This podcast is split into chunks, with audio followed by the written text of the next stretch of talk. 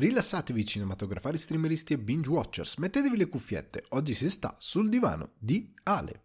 Qui Alessandro Dioguardi, trascendentale presentatore di Sul divano di Ale, accompagnato dal mesmerizzante Sibau con la sua So There Are No Fuck Buddies. In questa puntata di Sul divano di Ale c'è sempre croccantezza e voglia di cannella e zenzero, una pianta che proviene dall'Oriente come le suggestioni di Corto Maltese. Il personaggio di Ugo Parat torna protagonista delle produzioni di grande respiro e questa volta c'è di mezzo Frank Miller. Sarà la volta buona? Io ho molta paura e trovo porto sicuro tra le parole di Ben Affleck, ora anche lungimirante produttore, che con la sua neonata casa di produzione vuole cambiare lo streaming. Tutto parte ovviamente da una giusta critica al modello un tanto al chilo di Netflix. Venendo alle recensioni c'è moltissimo di cui parlare e parto proprio dalla, dallo streaming, dividendomi tra il gigante di Los Gatos e Disney Plus. Parto carico di meraviglia da Solar Opposite stagione 3, vi porto tensione e intrigo con The Old Man e sgomento teen con Wednesday di Netflix. Infine la recensione di un film che aspettavamo tutti con trasporto, Guillermo del Toro's Pinocchio. Come sarà l'interpretazione del classico di Carlo Collodi secondo lo sguardo di Guillermo del Toro? Per chi rimane dopo titoli di coda, l'after show di sul divano di Ale, vi parlo di Loot, serie comedy di Apple TV Plus con Maya Rudolph. Chiacchiere, domande e argomenti frizzantini vi aspettano in questa puntata di Sul divano di Ale. Ragazzi e ragazze, bentornati sul divano di Ale. Anche questa settimana sono molto molto molto contento di avervi qui con me, anche se l'altro giorno i germi hanno colpito ancora. Come potete sentire, magari una voce un, po' più nasale del solito, perché dopo aver respirato liberamente per quattro giorni, uno di questi germi che abita eh, il, il, mio bambino mi ha guardato e mi ha detto: Ah sì? Stai respirando?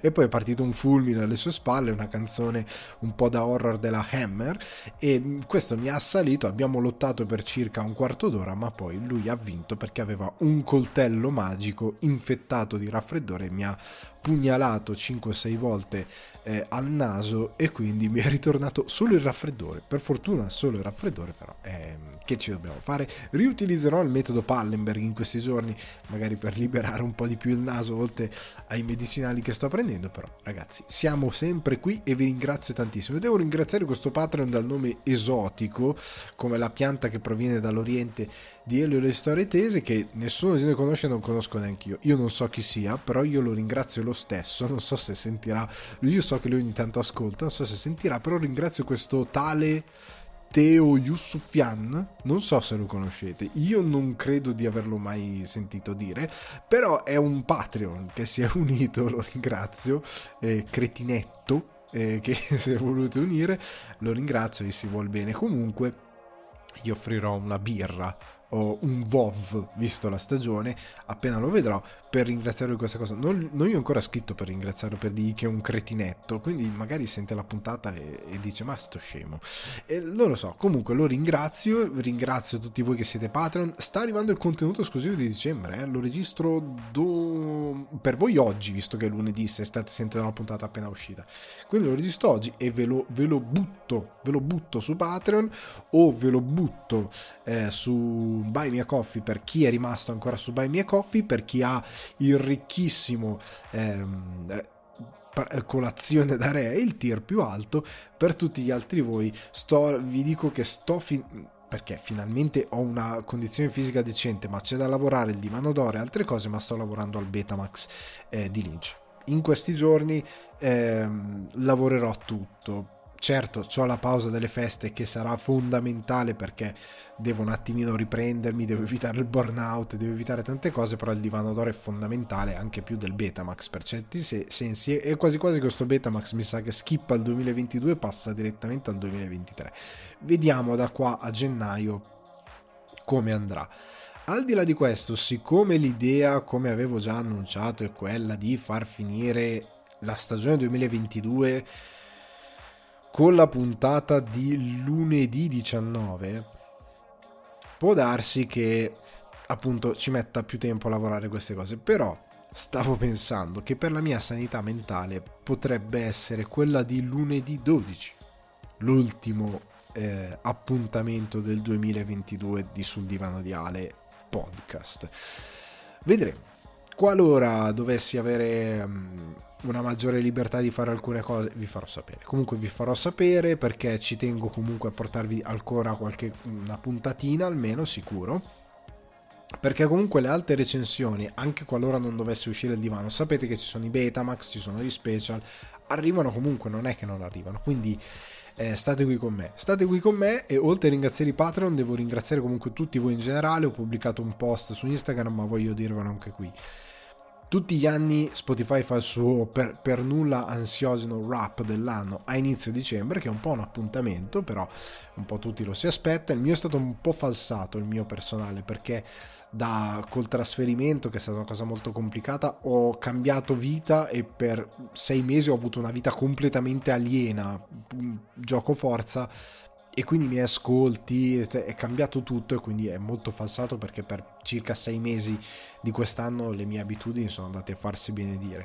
Però eh, voi non siete stati così, voi siete stati più fortunati, ho visto che eh, siete stati molto in mia compagnia, vi ringrazio, il mio è un podcast un po' più eh, di nicchia, non è un podcast a mire di espansione che l'anno ha congelato, ma il 2023 so che ci sorriderà di più però vi ringrazio per essere stati con me, vi ringrazio per le condivisioni del divano, vi ringrazio ogni volta che eh, lo andate a votare, veramente eh, anche da Patreon, se siete su Patreon, se passate così, lasciate anche dei feedback, se volete scrivermi anche in privato, qualcosa che vi piacerebbe sentire sul divano, eh, come rubriche, come argomenti, fatemi sapere anche la vostra opinione perché per me è preziosa per portare un contenuto migliore eh, alle vostre orecchie in generale. Comunque io vi ringrazio, è stato un 2022 molto molto complesso perché appunto dicevo nel post cambiare così tanto vita in tre è veramente difficoltoso. Cioè, per me non è estranea l'idea di prendere la mia vita e spostarla in un'altra nazione. L'ho già fatto una volta,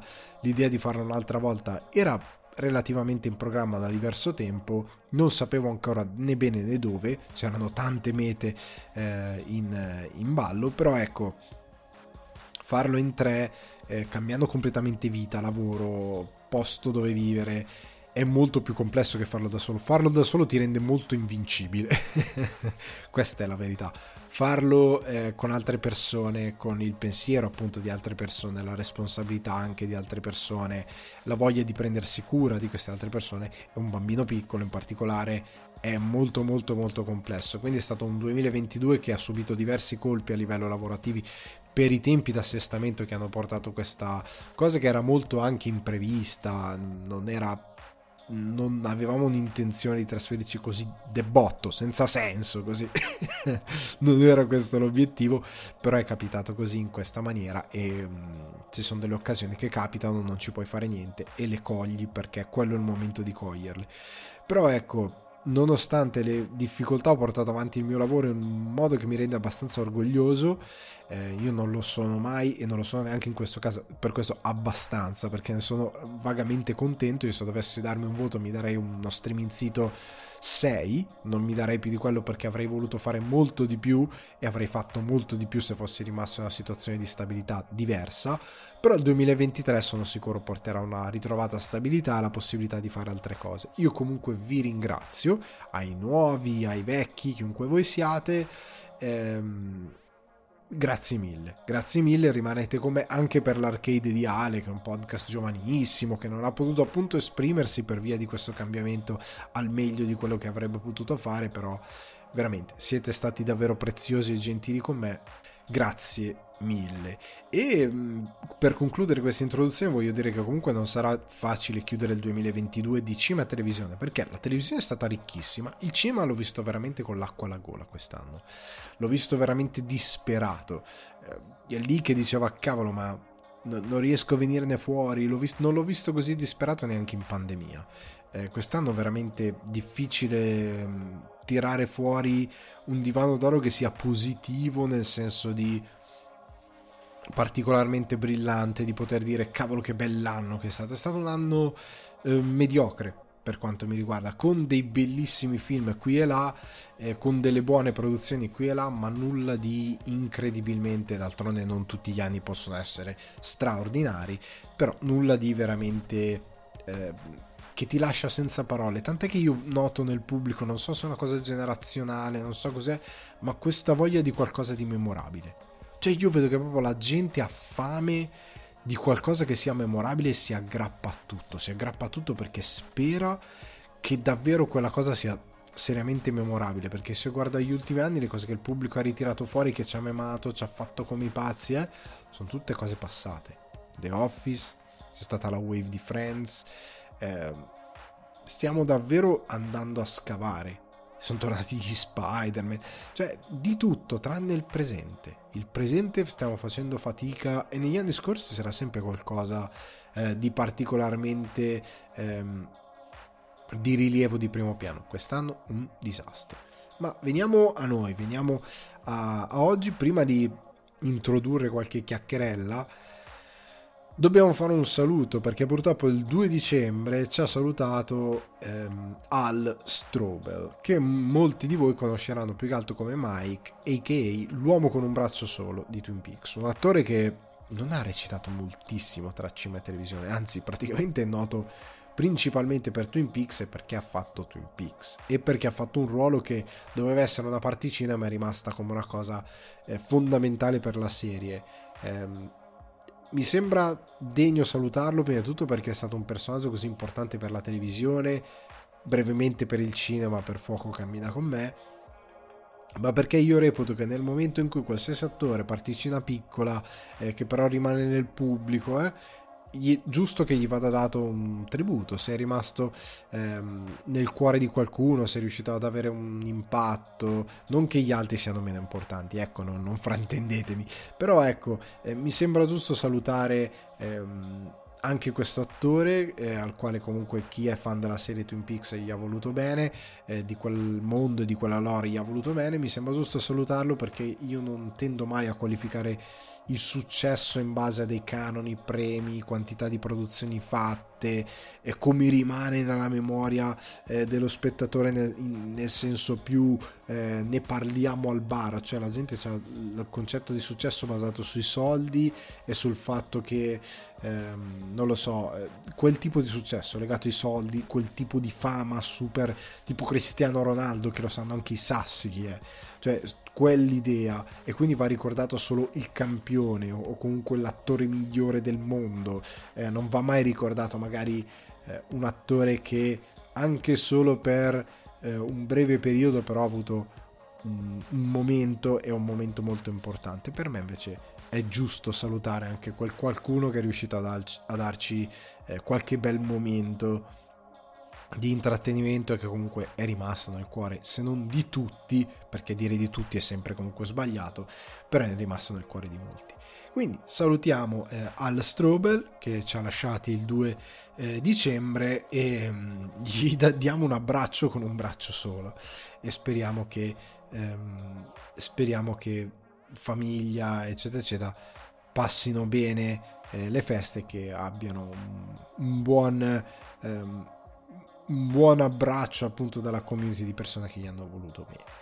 Veniamo però agli argomenti della puntata. Sapete, io non tratto esaustivamente i trailer, però questa settimana sono usciti tre fortissimi perché c'è stato un evento, c'è un evento mi pare in Brasile, molto grosso e mm, è venuto fuori il trailer di Indiana Jones e la ruota del destino.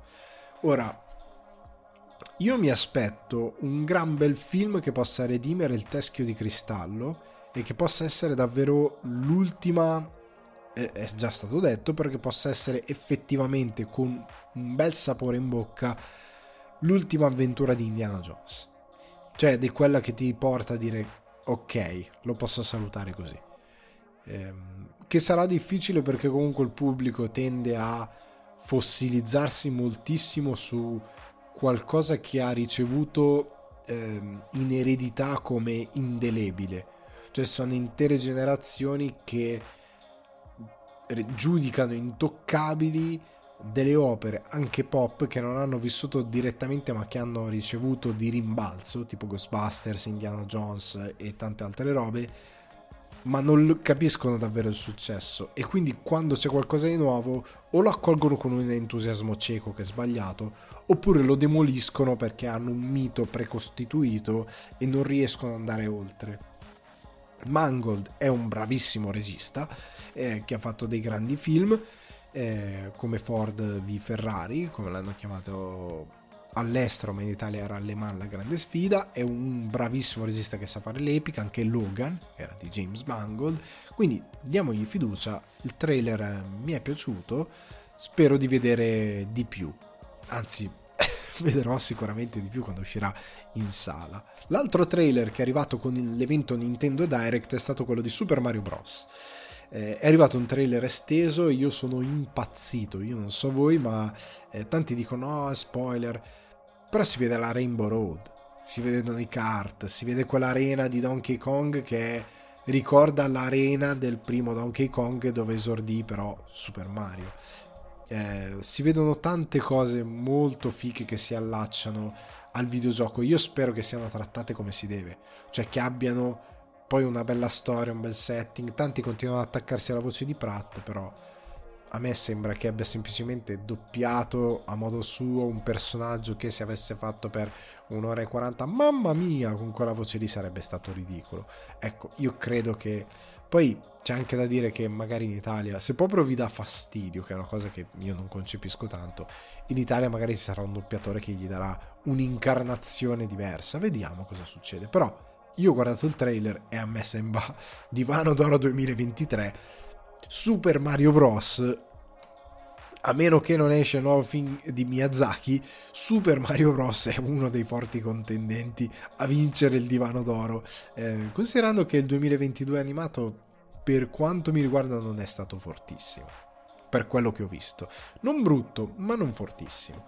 L'altro trailer che ha sancito, e sancisce così se ne va, il miglior autore del Marvel Cinematic Universe, Guardian, Guardians, stavo dicendo a metà, Guardians of the Galaxy eh, volume, volume 3, volume 3. Molto poco saturato, molto crepuscolare, molto accorato ehm, subito tanti hanno detto ah impostor le, le, le, tutine colorate mentre invece tipo 2001 Odissea nello spazio però al di là di, di questo Guardian of the Galaxy volume 3 tutti stanno facendo il toto morto chi morirà io invece sto facendo il toto addio cioè nel senso quanto James Gunn ci farà male per dirci addio perché io non, non capisco perché c'è questo feticismo forse eh, dato da Game of Thrones o forse da Taffo, di legarsi così tanto al fatto che una cosa commovente passa solo e esclusivamente per la morte. C'è un, un capitolo, la, la, sindrome di Tony Stark. Cioè, la morte deve essere anche enfatica, deve essere fatta bene. Eh, ad esempio, la morte di Yandu, eh, Guardian of the Galaxy Volume 2, è un bel film. C'è la morte di Yandu che è bravissima, che è bellissima però arriva con un carico emotivo perché Gunn costruisce la storia molto bene il rapporto tra loro due alla grande questo rapporto padre-figlio con tutta la cosa del vero padre di Peter è molto costruita per farti poi dire no e stare male ma il film è bello al di là di quello è per i rapporti la morte è una cosa in più che porta a una catarsi molto potente ma non è il fulcro è uno strumento molto importante che va saputo usare. Ehm, per me Guardian of the Galaxy Volume 3 sarà bello perché sarà la fine di un viaggio che chiuderà questi protagonisti.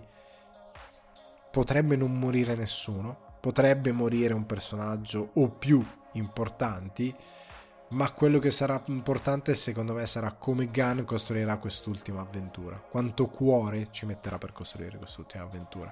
E io l'ho visto, ripeto, molto crepuscolare, molto, almeno il trailer di trasporto emotivo di questi personaggi che fanno l'ultima avventura insieme. Eh, c'è tanto, anche considerando quello che è stato detto nell'Holiday Special di Quill, eccetera, eccetera. C'è moltissimo da dire di questi personaggi e eh, la saga di Gunn è la migliore probabilmente dell'MCU eccetto quella di Avengers, diciamo. Eh, però credo perché quella di Avengers ha un, un, una, un'estensione più ampia e dei registi che si sono avvicendati secondo me abbastanza bene con uno che ha settato le basi per fare qualcosa di epico e due che ci hanno campato sopra. Però ecco io credo che eh, quella di è quella che per intenti quella che per eh, realizzazione è la più quadrata di tutte. Però veniamo alle discussioni di questa settimana. E partiamo da una notizia che mi ha sorpreso e mi ha spaventato ovvero l'annuncio della serie tv di Corto Maltese. Quindi riassumiamo, Frank Miller con Studio Canal che detiene i diritti di Corto Maltese fanno una serie. Phil Tippett è stato annunciato come ehm, addetto agli effetti visivi o meglio gli effetti speciali, eh, ha curato quelli di Star Wars, la trilogia originale, Indiana Jones e il Tempio Maledetto, Jurassic Park e Robocop la saga anche qui originale. Quindi un grandissimo esperto, ma di questa cosa me ne frega abbastanza poco. Leggiamo le dichiarazioni di Frank Miller, ovvero eh, le prendo da cinefax.it. Eh, ha presentato il progetto in questa maniera. Ho conosciuto i fumetti di Corto Maltese da ragazzo a New York e poi durante i miei viaggi ho scoperto e studiato una nuova edizione a Roma. I disegni erano così espressivi e audaci che saltavano fuori dalla carta sulla quale erano stampati. Mi ha mostrato il potere dei fumetti dove il linguaggio non è una barriera. Sono rimasto davvero strabiliato. Ero pieno di magia e di avventure romantiche. Maltese è un ribelle che può parlare con gli dei. Il suo viaggio dell'eroe nella forma più classica e sono onorato di poter portare in questa serie il romanticismo, l'eroismo e quel sottotesto mistico della creazione di Pratt. Ora, Frank Miller è quello che agli ignorantoni americani ha portato Corto Maltese anche come omaggio in eh, The Dark Knight Return l'isola di Corto Maltese, che era in quel fumetto che poi è stata usata dalla DC più e più volte, deriva dalla sua passione per il personaggio. Nel film Batman di Tim Burton c'è l'isola di Corto Maltese, è stata ripresa in Arrow, è stata ripresa in eh, moltissimi altri eh, dallo stesso James Gunn in The Suicide Squad. Insomma, è un qualcosa che ritorna nelle opere di sì grazie a eh, Frank Miller. Poi ma, Corto Maltese è stato tradotto molto più tardi e tanti hanno scoperto un personaggio che era quasi fuori tempo massimo per eh, certi versi rispetto alla pubblicazione reale ehm, che c'era in Italia del personaggio di Pratt. Io ne sono un grandissimo fan. Ho un po' paura perché Frank Miller è quello di The Spirit. Cioè, io non scorderò mai quel eh, weekend eh, quelle giornate più che weekend di Natale vai al cinema perché è un po' una tradizione, l'unica cosa aperta e in mi pare prima o seconda fila, credo in prima fila, terribile. Io a vedere The Spirit ed ero lì che guardavo questa devastazione di uno dei fumetti americani più importanti della storia del fumetto non solo americano ma mondiale. Frank Miller non è proprio corto maltese. Cioè, io da quello che ho letto di Frank Miller romanticismo, eroismo, quella dicotomia molto particolare di Corto non gli appartiene. Questo è un personaggio che sbagliano i mediterranei, cioè i due spagnoli che hanno fatto sotto il sole di mezzanotte. A me non era piaciuto quel fumetto, per me era un corto let fuori fuoco. Mi è piaciuto più il reboot moderno, che era molto più a fuoco secondo me nel leggere Corto Maltese. Ma al di là di questo, ehm, io ho paura perché è una cosa che non è nelle corde di Miller per quanto mi riguarda. Poi magari qualcuno che è più eh, fan di Miller di me dirà no, ma perché? Secondo me per fare, Mil- per fare Maltese ci vuole prima di tutto un grandissimo regista. Cioè la messa in scena di Corto Maltese deve essere epica, deve essere romantica, eh, deve essere immaginifica perché ci sono avventure dove lui appunto parla con gli dei, vede cose particolari, parla con gli spiriti, ci sono avventure dove c'è quella bellissima avventura eh, del ciclo delle Celtiche, dove lui è in Irlanda, appunto, eh, trova assurdo. Tra l'altro, io senza saperlo, il tatuaggio che ho sul braccio è preso da una di quelle tavole dove lui è in, è in Irlanda. Il fatto che io mi ci sia trasferito poi è stato molto catartico, ecco, usiamo questa parola che è perfetta. Però ecco, al di là di questo, lui parla con eh, Puck, lui parla con questi personaggi shakespeariani eh, in un'avventura breve ma bellissima, eh, quando lui va a cercare eh, Mu, la città eh, di Mu, eh, ma soprattutto una delle, eh, delle, mie avventure preferite che non è eh, una ballata del mare salato, non è la sua prima avventura. Io le avventure di corto fate conto che c'è stato un periodo quando l'ho conosciuto che me le leggevo tutte a ruota. Io le ho lette tutte più e più volte. Ho guardato la serie bellissima animata fatta da Rai con eh, forse Studio Canal, no, non mi ricordo una produzione francese, comunque Rai, eh, quindi Italia-Francia, molto bella. Soprattutto il film che secondo me potrebbe andare nei cinema che è Una corte sconta detta arcana. Quello era proprio un film e Una corte sconta detta arcana è una delle mie avventure preferite eh, di Corto Maltesi, che lì ha epicità perché lui va eh, Russia, si innamora di questa ehm, contessa russa molto eh, viziata, zelante, un po' austera si innamora anche di questa guerriera cinese meravigliosa, c'è un rapporto tra lui e questa ribelle cinese che è straordinario. Ci sono tante cose di corto che per me sono molto complesse rispetto alla poetica di uno come Frank Miller. Cioè io credo che qua servirebbe un autore con un respiro completamente diverso. Cioè, ovvero serve qualcuno che sappia inquadrare ehm, l'amore, l'avventura, l'epica, che sappia giocare bene con la regia, cioè servirebbe riportare un leone, cioè uno che sa costruire anche l'immagine con i suoni, con la, con la musica, che sappia dare quel tipo, servirebbe un morricone per fare le musiche di Corto Maltese, eh, servirebbe qualcuno anche che abbia una concezione e una sensibilità diversa per capire questo personaggio. Eh, Miller è molto lontano per quanto mi, mi riguarda Corto Maltese, poi magari può sorprendermi. E nella scrittura tira fuori delle cose incredibili, anche perché deve fare un adattamento, però Corto è veramente, anche se penso alla televisione, cavolo, tu devi farlo viaggiare questo personaggio, devi portarlo in giro per il mondo, devi portarlo in Asia, devi portarlo ehm, in, in ehm, Manciuria, devi portarlo in Sud America, devi portarlo veramente in giro per il mondo. E quale produzione televisiva? Qua, da quello che ho capito, ehm, Studio Canal, io non so Studio Canal quante possibilità produttive abbia per prendere questo personaggio e portarlo in giro per il mondo. Se farà tutto un green screen orrendo, o se davvero investirà per fare delle avventure che abbiano senso rispetto a Corto Maltese.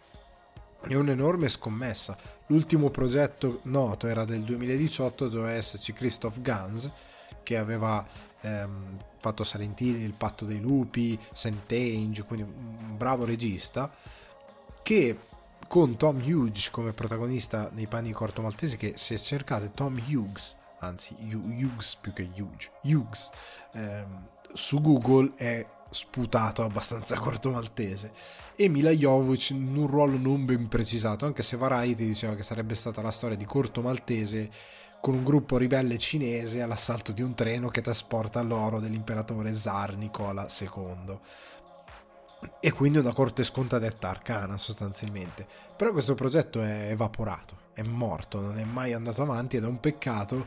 Eh, dovevano iniziare le riprese a gennaio 2019, ma non sono mai cominciate.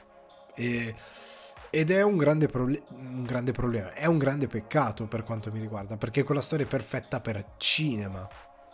Ora che il cinema è un po' nei guai, si pensa alla serie, però secondo me dovete prendere le puntate giuste, dovete prendere i protagonisti giusti, cioè uno che potrebbe fare corto maltese, cioè che deve essere un tizio che è metà figlio di un marinaio scozzese o gallese, adesso non mi ricordo, e di una gitana eh, appunto mi pare maltese, quindi che è metà mediterraneo e metà...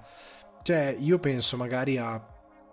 Sì, ehm, il buon, mi sto dimenticando già il nome, eh, Tom Hughes è perfetto, però un altro che mi piace perfetto perché Tom Hughes è anche giovanotto, diciamo. Ehm, mentre invece magari il protagonista, Gillian Murphy, un po' più navigato, un po' più scavato, potrebbe essere un corto maltese, un buon corto maltese. ce l'ha un po', secondo me, la faccia, anche perché anche se non è slanciatissimo a livello di altezza, è... però potrebbe essere una bella, ehm, una bella cosa. Però al di là di questo, per me serve un tipo di regia di scrittura che non so in Europa chi può gestire. Cioè, per me questa è una produzione che dovrebbe fare un canale grosso, HBO, eh, o una produzione BBC, qualcuno veramente di forte. Studio Canali ho paura che non ce la farà a fare un buon corto maltese. E Frank Miller ho paura perché è Frank Miller. Cioè, Cavaliere Scuro, Born Again, non è proprio Sin City, non è proprio nelle corde sue corto maltese, per quanto ne possa essere innamorato. Io non ci ho mai visto quel romanticismo nelle sue opere. Poi magari mi sbaglio. Se mi sbaglio, preferisco, eh. Se viene fuori un bel prodotto, io sono contento da fan del personaggio. Veniamo però a una news, una notizia molto, molto, molto croccante che ci porterà a una bella discussione che riguarda. Ben Affleck che ha messo in discussione il modello Netflix ma che vuole anche cambiare il modello dello streaming. Allora, cosa è successo? Lui era ospite al New York Times Deal Book Summit e eh, durante questo evento era sul palco, ha parlato e ha messo in discussione quello che si è detto molto spesso, l'ho detto anch'io molte volte giocando, il fatto che la qualità rispetto alla quantità dei contenuti Netflix è un modello insostenibile. Per questo in introduzione dicevo un tanto al chilo. Vi leggo il virgolettato. Se chiedessi a, Red, a Reed Hastings, che è co-CEO di Netflix, ti risponderebbe Ehi, abbiamo scelto la quantità per stabilire un'impronta. Sono sicuro che ci sia competenza in questo e sono sicuro abbia una grande strategia, ma io avrei detto come possiamo fare 50 grandi film? Com'è possibile?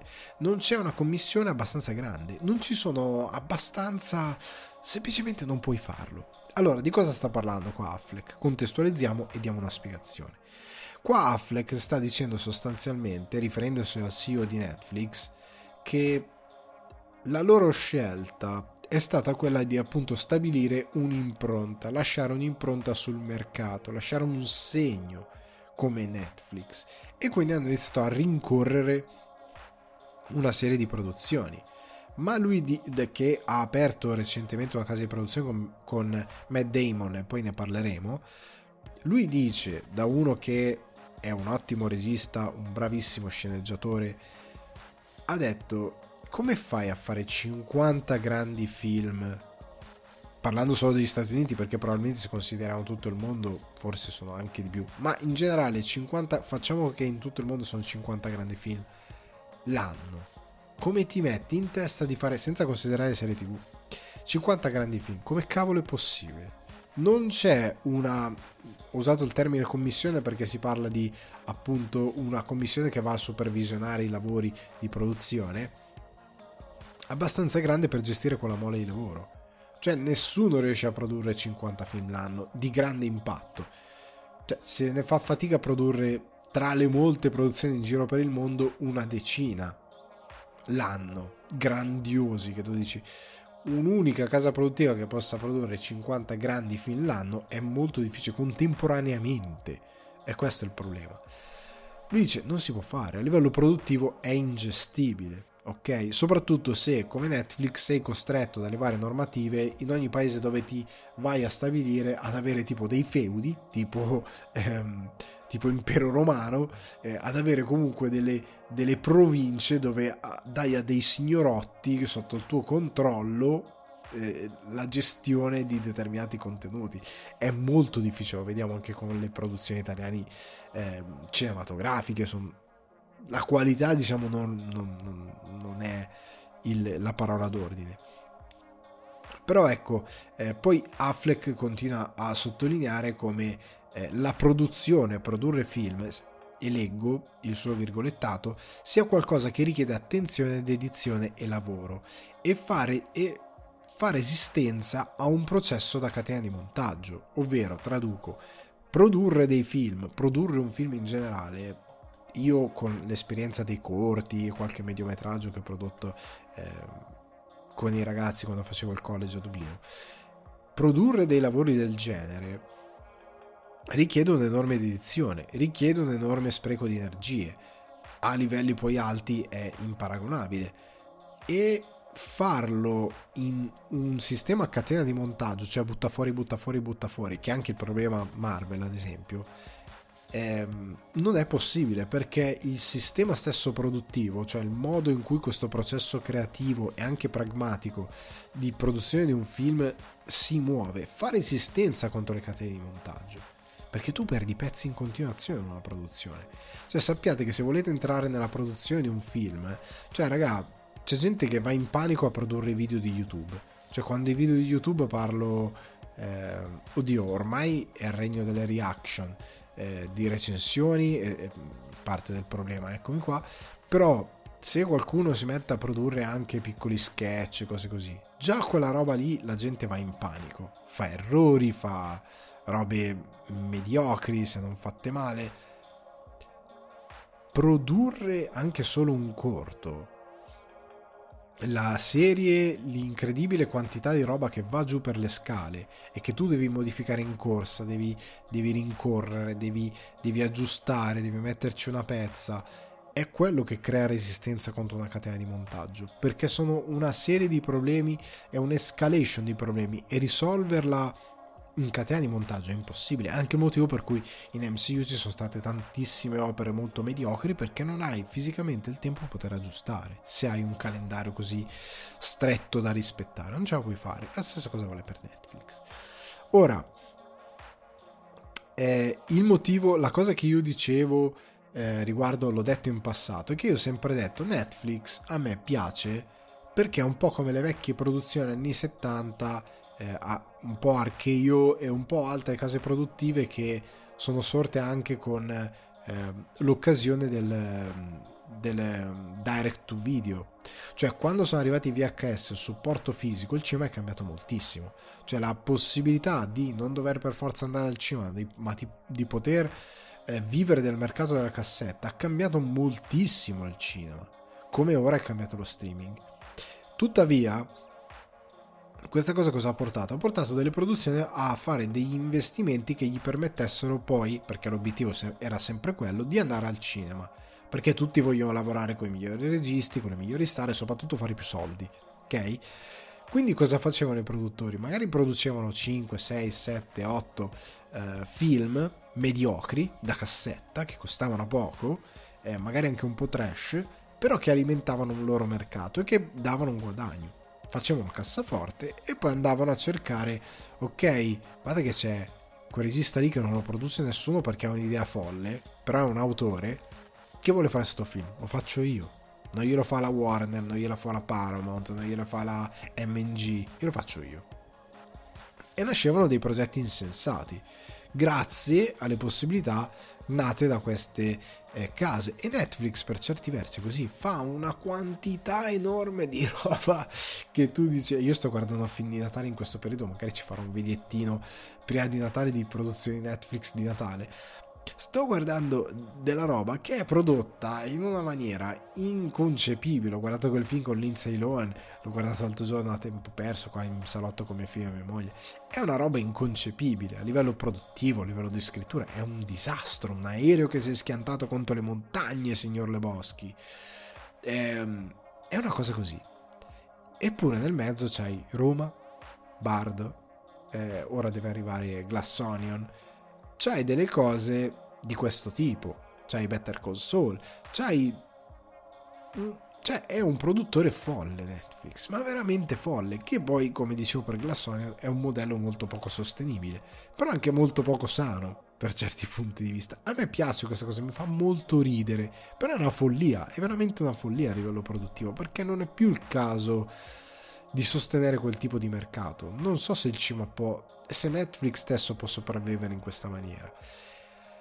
Ora, Ben Affleck già con The Tender Bar e altri progetti non aveva attaccato gli streaming, li aveva osservati, ne aveva già parlato in diverse dichiarazioni, anche qua fa un'osservazione da uomo molto intelligente di cinema, che è leggo. C'è un pubblico molto più ampio per l'action rispetto a quello dei drammi. Lo capisco. Alcuni generi giocano su ampi margini e non puoi ignorarlo. Ma facciamone uno di qualità, sorprendiamo lo spettatore, facciamo sì che ne catturi l'interesse. E questo è il fulcro eh, delle discussioni che si fanno sempre. Non è che nel momento in cui io dico ragazzi The Grey Man è inguardabile, ragazzi ehm, quell'altro film che è uscito orrendo quest'anno action, non mi ricordo qual è, ehm, no quello con, con eh, ah oddio non mi sto ricordando. No dell'anno scorso con Red Rock Red Notice è orrendo. Sono film inguardabili nonostante abbiano dei budget fuori di testa. Quello che dice Affleck ha senso. È ovvio che il pubblico vuole pubblico pop vuole una cosa di largo intrattenimento e quindi io dicevo anche le commedie, produciamo le commedie, ma l'action rispetto al dramma, però cavolo fallo bene. Cioè vuoi dare più di 200 milioni di russo, però cavolo curata la sceneggiatura. Cioè abbiate qualcuno che va dai russi e dice oh sta sceneggiatura non c'ha senso. Oh russo, ma che è sta roba? Che vedi un giornaliero e gli fai oh ma questo è c- cioè, questa roba che stai girando ma si può far così? Non si può fare un po'. Stagli un po'. Non dico di smorzarne la creatività, però guarda, seguire i progetti bene. Avere un produttore che segue queste produzioni, come il discorso che vale per Amazon, che ha dimostrato di non saper gestire grossi budget, che stia sul fiato sul collo e che non dia solo cieca fiducia agli autori, soprattutto quando sono quelli action che hanno tante idee senza senso e molta poca ciccia e che li metta sui binari giusti. Cioè, facciamo qualcosa che conti. Che pu- cioè, Red Notice è scomparso. The Grey Man è scomparso il giorno stesso che è arrivato sulla piattaforma. Ma perché è, in- è inguardabile? Ok? Quindi ha molto senso. Poi Affleck e Matt Damon hanno lanciato la loro Artist Equity, che è questa nuova eh, compagnia di produzione che vuole supportare gli artisti in particolare nello streaming e per questo lui vuole cambiare per certi versi lo streaming. Leggo nuovamente. Con il proliferare dello streaming hanno distru- distrutto i guadagni back-end e perciò il nostro è in parte uno sforzo per ripristinare parte di quel principio e dividerlo in modo che sia più equo.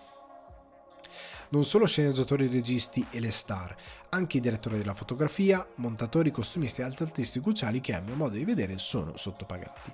Allora, questa dichiarazione che è preso da un'altra situazione in cui Matt Damon e Affleck hanno annunciato l'apertura della loro compagnia di produzione streaming, cosa vuole criticare del modello streaming? Che eh, con i film direct to streaming si è distrutto tutta quell'economia che non coinvolge eh, i, i giocatori di primo piano.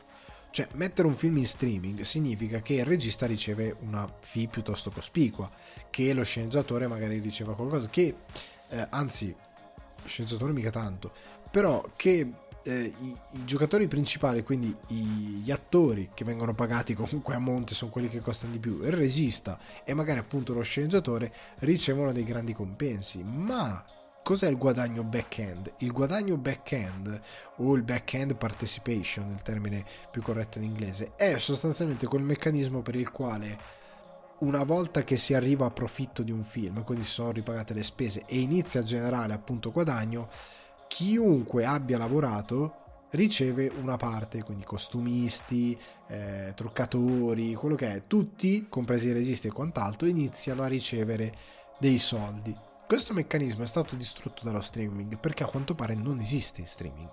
Perché d'altronde cosa succede? Che una volta che tu vendi il film a Netflix, Netflix ti paga una fee, ti pagherà una fee finché il film rimane sulla piattaforma, probabilmente funziona così, anche per, quel, per, come ne ha parlato HBO Max, perché i costi di mantenimento del catalogo, quindi si parlerà probabilmente anche pagare delle royalties per tot tempo per poter avere il film sulla piattaforma, ma ovviamente questi soldi non vanno a tutti. Vanno ai principali giocatori, ai produttori, eccetera, eccetera. Da quello che si capisce, loro vogliono rompere questa catena e far tornare tutti a guadagnare per quello che fanno con il loro lavoro, che è quello che succede quando un film incassa al botteghino. Ok?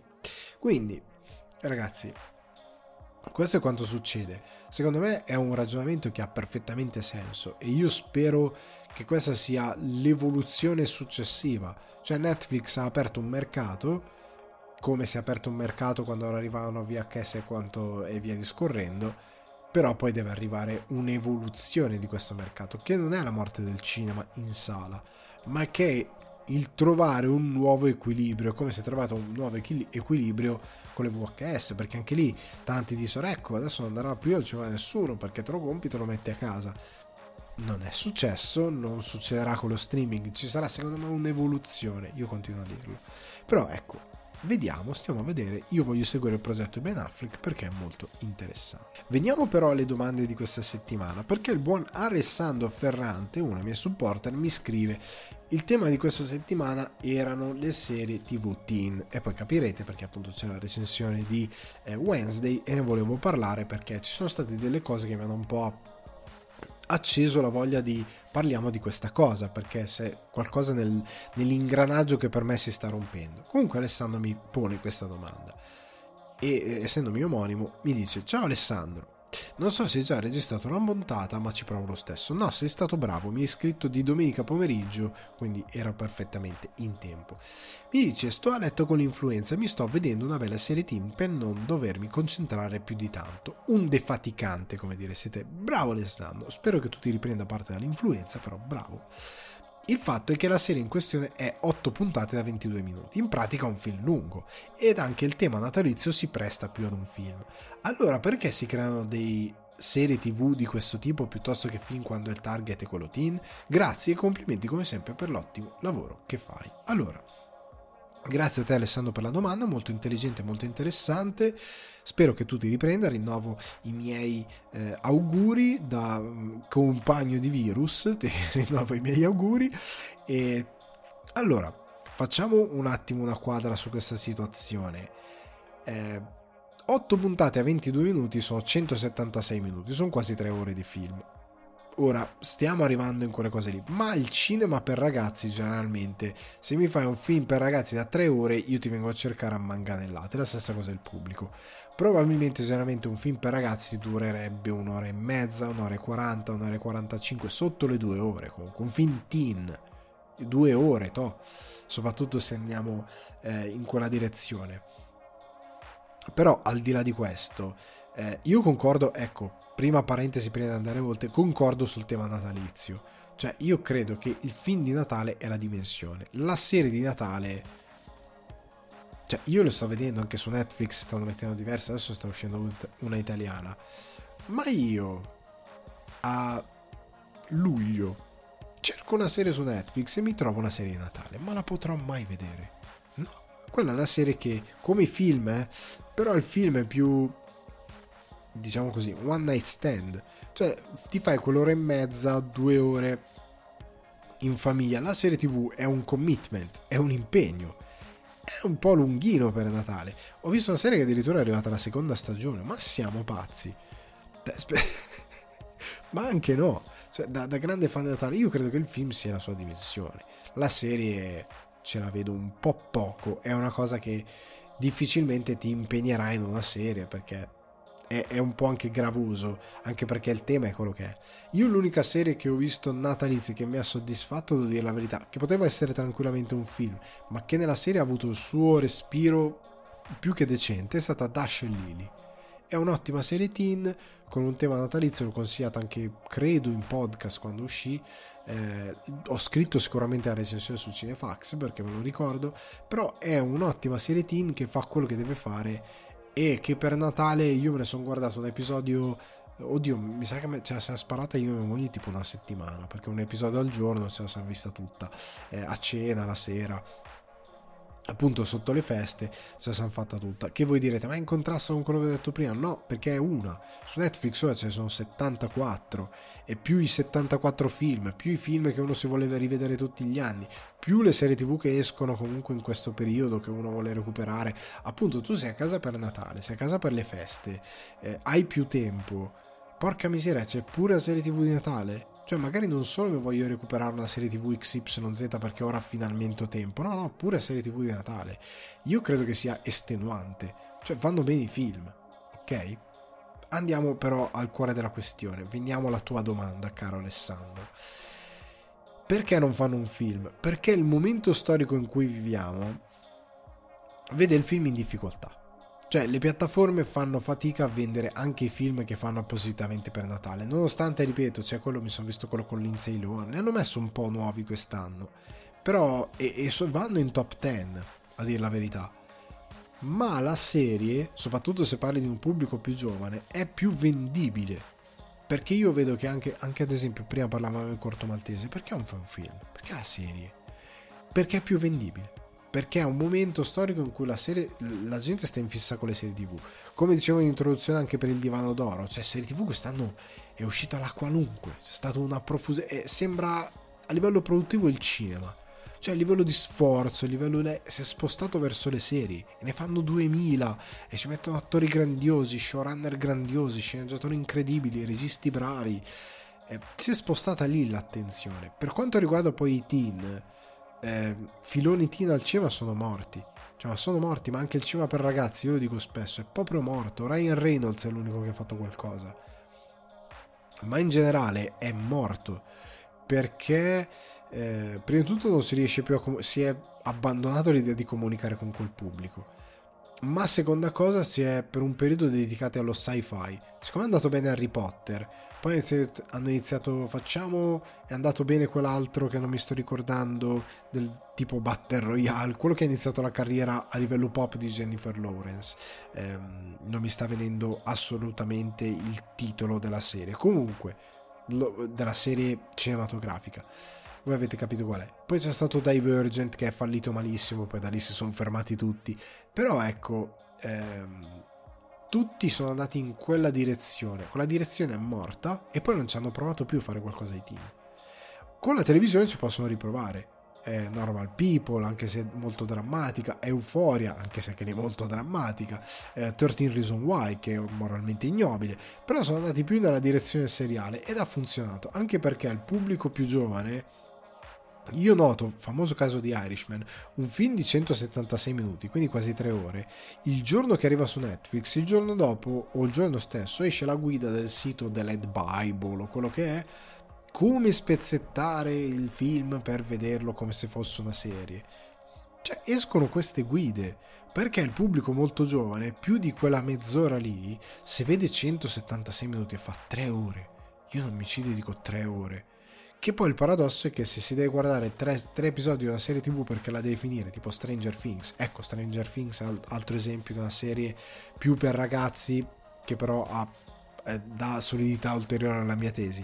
Comunque, ehm, se la gente vede quel minutaggio lì non lo fa, però se si deve vedere tre episodi di Stranger Things perché deve recuperare e un episodio dura un'ora come quest'anno, se lo, se lo puppa per usare un termine non appartenente alla mia eh, origine dialettica, nessuna delle due tra l'altro, però se lo, se lo beve molto volentieri, nonostante sta davanti alla televisione per magari 4 ore. Ok? È una follia, però la gente lo fa. Poi dice andiamo a vedere sto film, cos'è? C'era una volta in America, 4 ore, me lo guardo. È uscita la serie nuova di... Eh, eh, non lo so, butto un nome veramente a caso.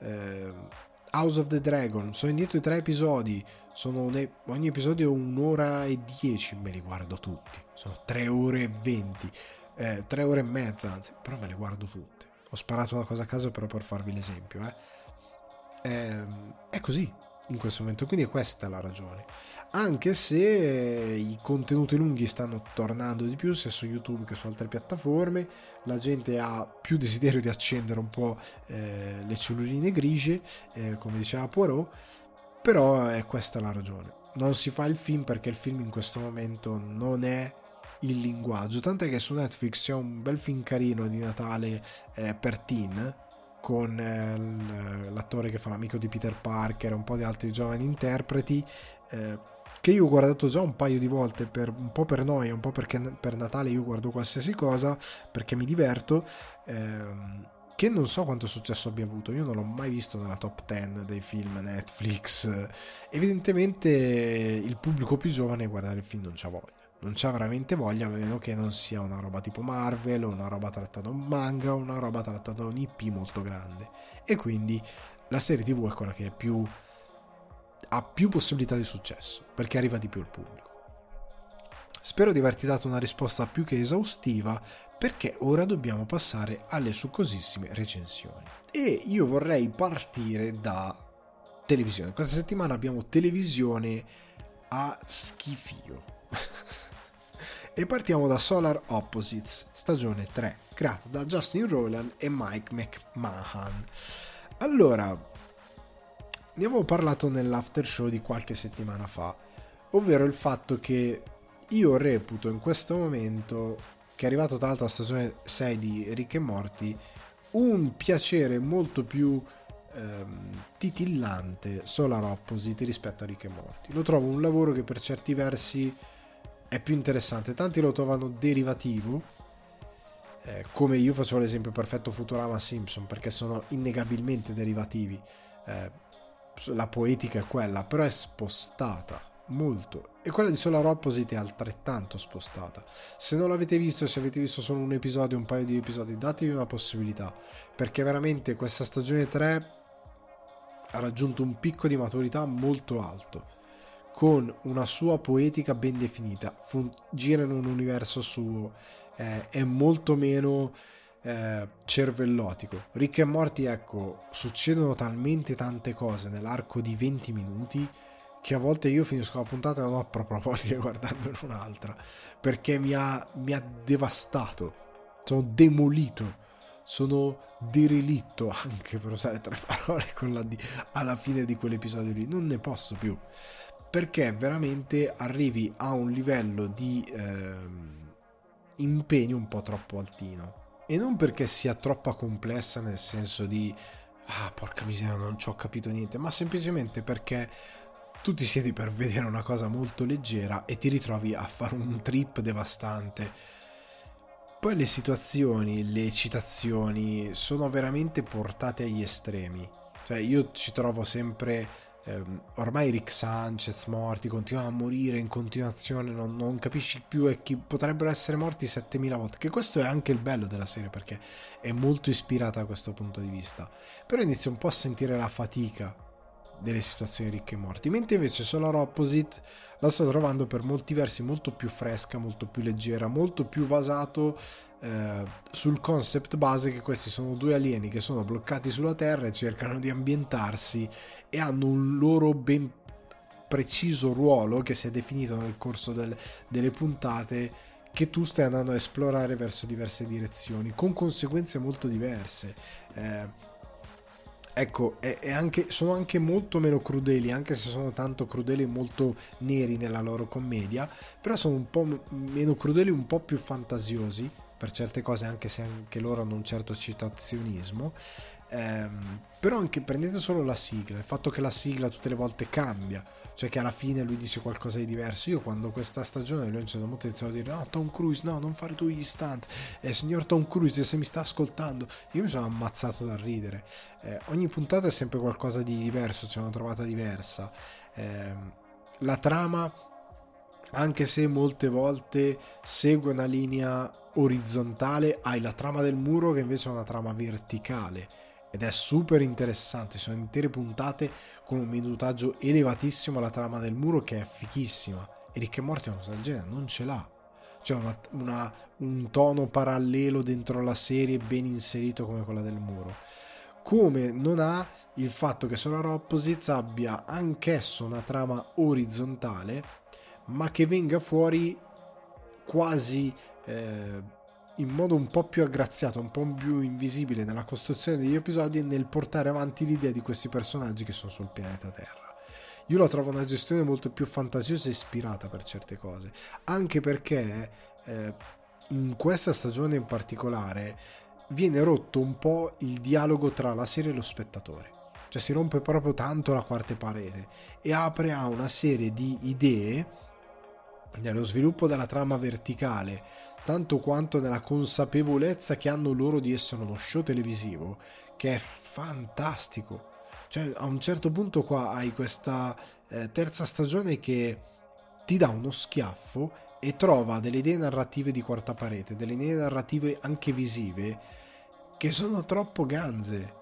Cioè, che sono un po' meno anarchiche, nonsense e più folli rispetto e caustiche rispetto a quello di Rick e Morty che qua sfruttano il seme che ti porta a quelle conclusioni per fare qualcosa di più fantasioso e che sia eh, più comico per certi versi nel senso di una costruzione più eh, anche drammatica e commedia che si uniscano perché quello è sempre il motore di questi personaggi che però sia più affascinante e che lavori su un piano diverso, che non è quello del sci-fi, che il sci-fi è un gusto che c'è all'interno della serie che gli permette di fare determinate cose, ma che lavori nel fatto che questi alieni hanno quasi un rapporto con lo spettatore e con il mondo dello spettatore, cioè tu hai sensazione di poter camminare fuori casa e trovarteli fuori.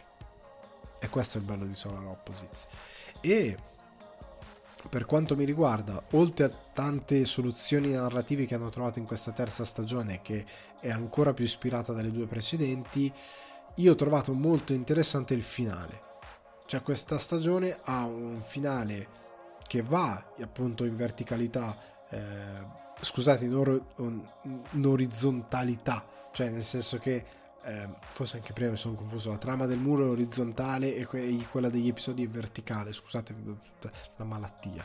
Comunque, al di là di questo, la cosa interessante è che questo finale di stagione, nel suo avere una trama orizzontale, quindi andare verso un'evoluzione dei personaggi, ti dà un elemento drammatico che riguarda uno dei, dei protagonisti di questa serie che si sta evolvendo e sta crescendo come è stato promesso, che è molto interessante. Tanto quanto un episodio che sembra quasi uno spin-off che anche qui nel fare il suo solito omaggio a roba pop conosciuta o meno dal pubblico, però usando quella scusa ti dice cosa succede alle 99 alle altre 99 navette che sono andate in giro per lo spazio quando l'asteroide come dice che si è schiantato sul pianeta che lui dice asteroide si schianta 100 navette sono state lanciate nello spazio alla ricerca di una nuova casa quella scusate quella puntata fa schiantare è crudele nella comicità però ti porta avanti anche la lore e la trama orizzontale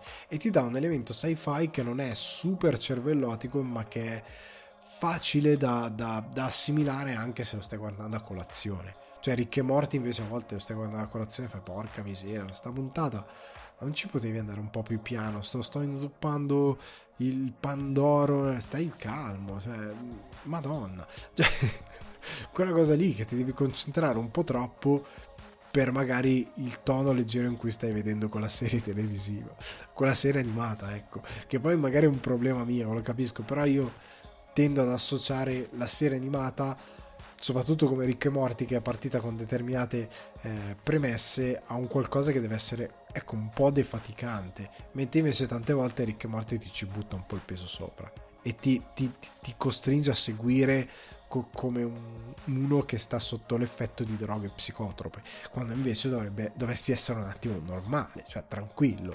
È quella cosa lì. Solar Opposites invece, eh, contrariamente tipo ai Simpson, che è una... La, la, la, regina delle serie animate che va solo esclusivamente in verticalità e non va mai in orizzontalità, che non ha mai, eh, mi ricordo, ah, ha parlato Maggie, tutti impazziti, questa cosa qui. Solo la Opposite è stata molto più ehm, coraggiosa da questo punto di vista. Quindi io ragazzi vi consiglio assolutamente di recuperarla. Solo la Opposite stagione 3 la trovate su Disney Plus fatevi un favore, anche se non l'avete mai visto, secondo me cercate di andare oltre la cosa di ricchi e morti, perché capirete andando avanti che ha una sua identità ben precisa. Datemi retta. Poi se non vi piace, ragazzi, se non vi piace, non vi piace. Eh, però ecco il mio consiglio è quello di andare oltre. Qua arriviamo alla serie tv The Old Man, sempre presente su Disney Plus, sette episodi, è stata già confermata la seconda stagione, creata da Jonathan E. Steinberg e Robert Levine, che sono una coppia molto interessante, dopo vedremo cosa hanno fatto, tratta dal romanzo di Thomas Perry, sceneggiatura degli stessi appunto Jonathan E. Steinberg e Robert Levine che sono i showrunner, regia Abbiamo un quartetto interessante. John Watts, regista eh, di, dei vari Spider-Man, che qua dimostra di saper girare. Greg Yatanes, eh, Zetna Fuentes, Jet Wilkinson, cast meraviglioso, Jeff Bridges, John Lightgo, eh, Amy Brennaman, Alia Shakat, Bill Heck, EJ Bonilla, Lim Lubani e molti altri. Allora, Steinberg e Levine, che vi dicevo, nota interessante, sono i creatori di Black Sails, ma in particolare di Jericho. Io non, non so se alcuni di voi si ricordano Jericho, questa serie con Skit Ulrich, eh, Ulrich di un'epoca ormai passata, di que- questa cittadina, all'improvviso si succedeva questa cosa misteriosa che sembrava che l'America fosse eh, cioè che qualcuno avesse fungato atomicamente gli Stati Uniti e non si capiva cosa succede, cosa succedeva, e loro diventava una cosa quasi post-apocalittica, anche se non c'era distruzione, però loro erano tagliati fuori dal mondo. È una cosa molto ganza. Comunque, Bill Eck invece ve lo segnalo perché l'ho scritto anche l'altro giorno su Instagram. È quanto più di vicino a Big Boss abbia mai visto in un attore. È veramente la presenza lo sguardo visivamente. Comunque tenete Bill Eck eh, sott'occhio. Trama. Dan Chase è un ex agente della, della CIA che vive sotto traccia nel Vermont da ormai 30 anni Dopo aver ucciso un tizio che si era introdotto in casa sua, Dan è costretto nuovamente a scappare. Un vecchio rancore sepolto da molto tempo torna a mettere in pericolo Dan e la sua famiglia. Allora, prima di tutto, eh, sono troppo contento per Jeff Bridges, perché Jeff Bridges era ammala- e si era ammalato di eh, forse leucemia, adesso non ricordo male, comunque aveva avuto un cancro, si è ripreso, pare guarito ed è ritornato grandiosamente in questa serie, sono contento di vederlo recitare e anche con scene dove combatte, fa cose, bravo, mi, mi, mi, è molto piaciuto. Comunque lui interpreta questo The Old Man e la serie è molto interessante perché tu vedi quest'uomo da solo con due cani che ha perso la moglie e vedi che deve fare tutti questi controlli dal medico che tu dici ok sta andando di serenità, senilità sta, lo stiamo perdendo.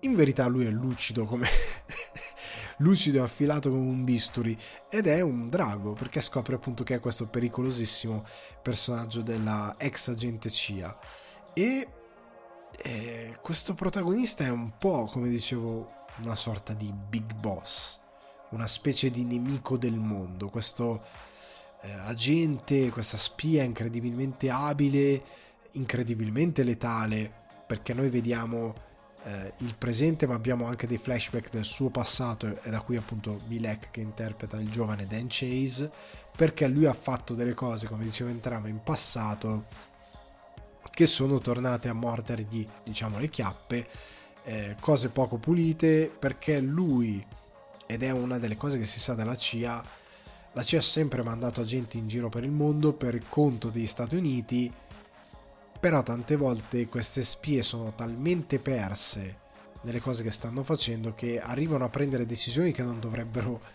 essere nelle mani di un solo uomo, arrivano a fare delle cose che un uomo non dovrebbe fare e arrivano a giocare con dei giochi di potere molto molto molto grandi.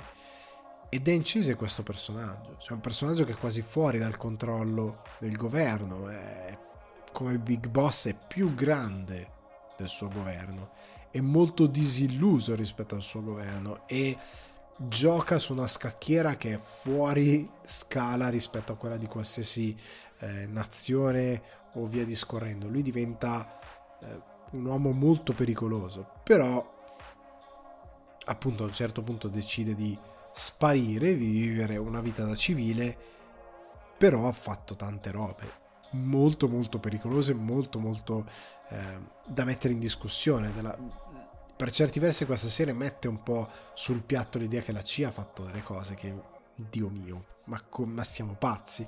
E questa idea è molto eh, presente. Quindi la moralità del soldato, la moralità della spia, ehm, il fatto che diventi un personaggio senza frontiere in giro per il mondo e libero di sparire, libero di fare delle cose che una persona normale non saprebbe mai e poi mai fare, però lui sa fare, diventa un personaggio pericoloso. E lungo eh, i sette episodi, questa cosa è una cosa che ho molto apprezzato, non hanno fatto 72 episodi perché bisogna fare 10 episodi, quello che è, ne hanno fatti 7 gestiti molto bene a livello di avanzamento della storia, del ritmo, presentano molto bene Dan Chase, presentano molto bene i vari comprimari. John Lightgo ha un, ehm, un, personaggio straordinario, molto legato a Dan Chase, ha recitato benissimo. Lightgo e Bridges sono eh, i due mattatori della serie perché sono incredibili. Ripeto, molto bravo Bridges anche nell'impegnarsi nella scena d'azione. Eh, io posso dirvi di, che vi consiglio molto la serie perché ha un bel intrigo, ha un bel intreccio, è scritta molto bene, girata. Eh, con buon gusto e non vi prendo in giro a livello di ritmo. Cioè quello che vi dicevo prima, sette puntate ma giocate bene. Cioè non si perde troppo in cose terze, non, non, perde tempo, non sta lì ad esplorare cose inutili, secondarie, va molto dritta al punto e lo fa bene, con degli eventi che hanno un bel crescendo.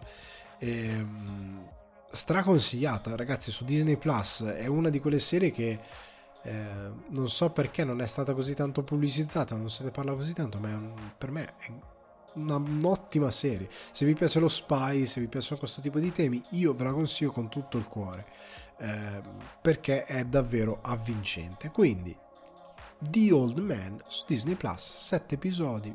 Secondo me ve li fumate con una facilità incredibile perché è davvero di buon gusto.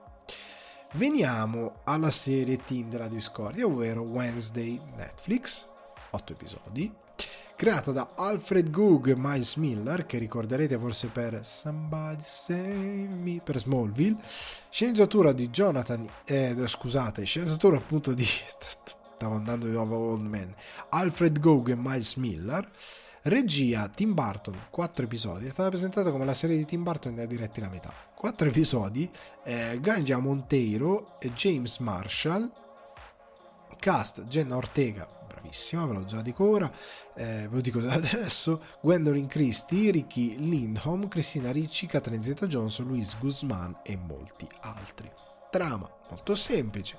Wednesday Adams non, rius- Adams, non riuscendo ad ambientarsi in nessuna scuola, viene mandata a Nevermore, scuola dedicata a ragazzi e ragazze con abilità particolari.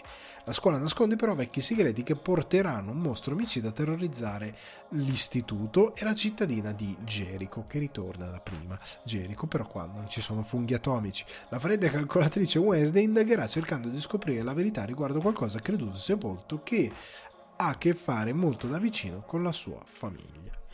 Allora, riprendiamo un attimo il controllo delle serie televisive e dell'intrattenimento perché io ho visto eh, un po' di critiche secondo me mal riposte. Sono contento che la serie sia andata molto bene, cioè pare abbia superato Stranger Things a livello di ore eh, minutaggio di speso considerando che ha meno episodi e dura meno eh, perché non ha episodi a due ore eh, quindi sono molto contento da questo punto di vista eh, perché io credo che questa risposta molto positiva sia il segno del fatto che questo tipo di intrattenimento ci voleva. Perché prima, nel citare le serie teen, ho detto Euphoria, 13 Reason Why, ma quanta pesantezza! Cioè, anche Gossip Girl. Cioè, è tornato Gossip Girl, però è super serio, cioè si prende molto sul serio. È tornato Willy il principe di Bel Air, ma in chiave drammatica, si prende sul serio io, come dico sempre, serve che la TV ogni tanto moderi i toni. Cioè, non dico dover fare una roba che va alla deriva molto velocemente tipo Riverdale. Però che, e quindi ho paura per la seconda stagione di Wednesday perché eh, Gog e Miller sono quelli di Smallville che andando avanti con la serie, oddio, la stagione di Smallville dura 24-25 episodi, qua ne dura 8, quindi magari non mandano in vacca le cose alla velocità della luce, perché Smallville era una stagione buona, una stagione che dice mio dio, una stagione buona, mio dio, una stagione buona, poi andando avanti, oddio, nonostante a livello tecnico vincesse sempre buoni premi, è stata una serie che è rimasta sempre sulla cresta dell'onda, nonostante tutto ha avuto un ottimo successo, però tornando a Wednesday, eh, io credo ci sia bisogno di questo tipo di racconti. Quello perché dico anche per il cinema riuscire a parlare con i teen. Perché, ok, è bello che ci sia stata questa esplosione delle serie tv, che siano così strutturate, che siano... è stupendo. Però ogni tanto hai voglia di quella cosa che torni a casa e te la guardi con leggerezza, che non vuol dire farla male, perché Wednesday qualche difetto ce l'ha, anche abbastanza palese. Però vuol dire mediare, cioè tra riuscire a dare un buon intrattenimento senza prenderti enormemente sul serio e appesantire troppo la produzione. Perché farla bene non significa per forza dare un intreccio super complesso, super adulto, anche perché stai parlando dei teen. Che, cioè, io, tante critiche che ho letto in giro e che ho sentito in rete anche su giornali, e io mi chiedo come si fa a fare il critico in questa maniera, è anche una cosa, ritorniamo a quello di settimana scorsa detto con Del Torre che trovate anche sul canale YouTube. Eh, porca miseria, non ti rendi conto che c'è bisogno di parlare a tutto il pubblico. E se stai parlando a un pubblico teen, non gli puoi parlare come parlerebbe un 45enne. Non puoi dargli un intrattenimento così serioso. Sempre e comunque. Ogni tanto devi fargli capire che hai a cuore anche il voler riflettere quello che è la sua età eh, gli amori della scuola, ehm, le ingenuità, tutte le ingenuità possibili che si possono avere da teenager, nonostante in Wednesday Adams, in Wednesday senza Adams, ci siano ma non siano super pushate, non è che li morano ogni 5 minuti, non è che è pieno di sottotrame di gente che si ama, ci sono, sono delle parentesi, sono piccole, servono per raccontarti minimamente i personaggi, vanno bene così. E soprattutto una cosa che io della quale non mi rendo conto e che quelli a fare i commenti più aspri sono il pubblico della mia età o più grande, cioè gente over 35, di 35 anni o più, cioè gente di 40 anni. Eh no, però... Uh! C'hai tutta la televisione per te. C'è un botto di roba. C'è euforia se ti vuoi guardare qualcosa che parla dei teen in modo molto più pesante. Guardati quella. Non ti guardare Wednesday, che è chiaramente rivolta a un pubblico più tranquillo, che si vuole godere un intrattenimento molto più leggero fatto per farti passare bene queste otto ore in compagnia della serie tv perché Wednesday sostanzialmente alla fine è un thriller un thriller dove lei deve scoprire, deve risolvere il caso, scopre cose, indaga. È sostanzialmente questo la veste principale. Poi nel mezzo ci sono tante situazioni teen, sono Wednesday un po'... Ehm, tanti hanno detto, cavolo, eh, è una Mary Sue online, alcune testate hanno detto. Una Mary Sue è un personaggio che sa fare tutto, lei sa fare tutto, suona il violoncello, fa scherma, scrive, lei, lei un, è, è un super ganza. Ok, però questa questione magicamente quando il protagonista è maschile non c'è tanto. Se il protagonista maschile è un grande, sa far tutto, è un grande. Se è una ragazza, se è una Mary Sue ed è da mettere in croce è sbagliato in tutti e due i casi, però io posso dire che questa Wednesday, nonostante lei sia, sappia fare tante cose, però fa un sacco di vaccate in questa serie, fa tante, perché è pur sempre una ragazzina, perché ha pur sempre dei limiti e perché il suo più grande limite è non riuscire ad avere un'empatia paragonabile a quella delle altre persone. E quindi ha dei grossi problemi comunque nel suo essere una reietta, tra virgolette, che poi va in una scuola di reietti, quindi è una gara, cioè non è una gara, però sono tutti reietti, chi più chi meno, e quindi si interfacciano in un modo diverso, eh, con una gerarchia diversa perché più popolare meno popolare, in una scuola di reietti diventi normale, quindi fa il giro perché qua il tema non è raccontare i reietti, qua il tema è raccontare le avventure fuori di testa di questo universo di Wednesday, ok? Legato alla famiglia Adams, non sono i reietti tanto il, il core eh, della, della serie. Però io dico, è una buona serie mystery, io l'ho guardata molto leggermente, senza aspettarmi troppo, mi, mi, mi, mi, ha, mi, ha, intrattenuto positivamente, nel senso che è un buon mystery, è divertente, un bel giallo, diciamo, da seguire, diciamo all'italiana, è divertente, i personaggi sono anche tante situazioni, ho apprezzato il fatto che Mano, la mano della famiglia Adams che si chiama Thing in inglese, non sapevo si chiamasse Thing, è fatta con un attore, c'è molta poca CGI. Mi è piaciuto l'effetto pratico eh, mischiato col VFX. Eh, mi è piaciuta l'interpretazione di Zio Fester, che è un rapinatore, eh, è molto ganza questa cosa. Come mi è piaciuto anche che per l'estetica di Gomez siano andati di più al Gomez classico, quindi di come era stato immaginato inizialmente, quindi basso, tarchiato, coi baffozzi. È, è perfetto, l'ho gradito. È, è, ho gradito tanti aspetti questo Wednesday, che non vuole mai essere qualcosa che non può essere. È una buona serie teen che io sono contento il pubblico giovane abbia perché non c'ha tanto, non ha granché che gli parli da questo punto di vista. Di serie mystery dove si indaga così, teen non c'è, non è che i ragazzi di 15 anni possono vedersi Dahmer, cioè sì, fino a un certo punto, però basta. Io ho iniziato ad avere la percezione che la mia generazione, quella un po' più grandi, si siano dimenticati di quando loro erano ragazzini e non avevano magari tanta roba che parlava loro. E ora che sono grandi continuano a voler tutto per loro.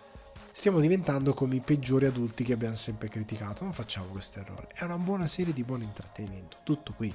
Ha delle grandi musiche di Danny Elfman e Chris Bacon che lo affianca con eh, momenti in cui un po' come Ramin Djawadi di Westworld e Game of Thrones compositore bravissimo ehm, fa delle versioni orchestrali di Painted Black dei Rolling Stone Nothing Else Matters eh, Physical di Dua Lipa fanno un po' di cose interessanti. Ehm, è una buona serie team vi posso dire delle cose che non mi hanno convinto il fatto che eh, Barton così pubblicizzato dirige quattro episodi, in questi quattro episodi esiste poco. Cioè, gli episodi più interessanti e quelli che mi hanno catturato di più sono quelli alla fine e non quelli diretti da Barton. Quelli che ho trovato anche più rifiniti a livello estetico. Cioè, in Barton ci sono un paio di episodi dove li ho trovati un po' poco ispirati. Alcuni nei momenti in cui la fotografia era un po' sciattina. Non brutta, un po' sciattina. Un po' troppo che capisco che è un set posticcio. Eh, ci sono stati dei momenti dove mi ha un po' sorpreso. Cioè, Barton, secondo me, deve farsi. deve andare in ritiro spirituale e ritrovare se stesso. Perché io da un regista di questo tipo, anche se in serie, come è capitato in passato, mi aspetto una mano diversa. Barton è un po' poco presente. Ehm, per quanto mi riguarda, non è assente, ma è poco presente. Eh, l'altra cosa, ecco, che posso dire è c'è una bravissima uh, Jenna Ortega che ho visto in uh, Scream, eh, che è veramente grandiosa in uh, questo film, in questo film, in questa serie, ha dei momenti in cui secondo me lei si è studiata un sacco Johnny Depp. Cioè ha dei momenti, modi di girarsi, modi di porsi, modi di sgranare gli occhi, che mi ha ricordato un sacco Johnny Depp. E Johnny Depp avendo fatto 7000 film di Tim Burton, secondo me lei se l'ha studiato tantissimo.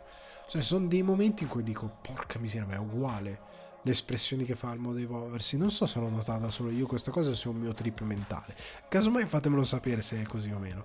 Però, cioè, non so, fateci caso, fatemi sapere. Lei è bravissima, l'avevo visto in Scream.